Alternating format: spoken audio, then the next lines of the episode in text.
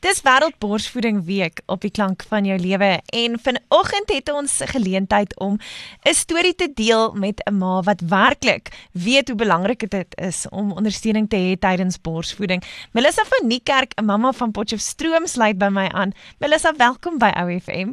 Baie baie dankie. Dit is 'n voorreg om op OFM te wees en met julle te kan gesels en my storie te kan deel.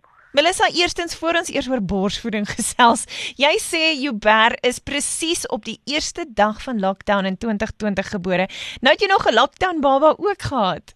Ja, Jessie, dit was my verskriklik erg geweest. Ek was verskriklik opgewonde om hierdie ou lyfie met almal te kon deel en toe dit net nie so uitgewerk nie. Dink jy dit het bygedra tot jou borsvoedingsreis? Ja, ja, beslis die ondersteuning wat ek van my man en my 6-jarige afgekry het was eintlik amazing geweest. Ek het regtig gedink dit gaan so maklik en lekker reis wees nie alhoewel ons verskriklik gesukkel het aan die begin. Nou vertel ons jy so 'n bietjie van daai borsvoedingsreis en ook dan natuurlik jou motivering om aan te hou borsvoed ten spyte van al die moeilike omstandighede. So hy is die um, 26ste Maart gebore, 4.5 kg en 56 cm lank. Askies, dit is emosioneel vir my. En ehm um, ek was toe nou obviously heeltemal alleen gewees en my wonderlike man het dit so maklik gemaak. Ehm um, ek is die volgende dag huis toe gestuur en my man kon my nie eens kom haal het in die hospitaal nie. So ek het my lyfie uit die hospitaal uitgestap en ag se min patiënt wat die um nurses in die hospitaal het, dit was ook maar moeilik want hulle vat ook net jou bors en druk dit in die baba se mond en sodat die baba kan drink en ek het toe verskriklik verskriklik seer gehad want hy het nie reg gelatch nie en um op die ou end het ek uitgevind dis groter babas sukkel maar met hulle latch. Ek was so 3 dae by die huis toe bel ek my ma toe sê ek vir ek kan nou letterlik nie meer nie. Um dit was my grootste droom om te borsvoed maar ek kan nie. Ek gaan nou ophou.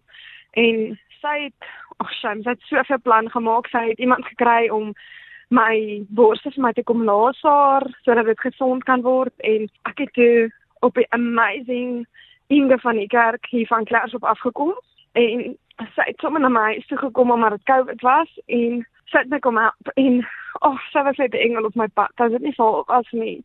Dink ek nie ek sou kon deurdruk en aan oh, nie sy vra my nog steeds elke nou en dan hoe dit gaan en ag dit gaan so goed op hierdie stadium pomp ek nog 3 bottels 'n dag uit van 150 ml en my kleintjie drink nie meer deur die dag nie. So ek skenk al my melk wat ek uitpomp aan die borsvoed um melk bankies so in Klerksdorp.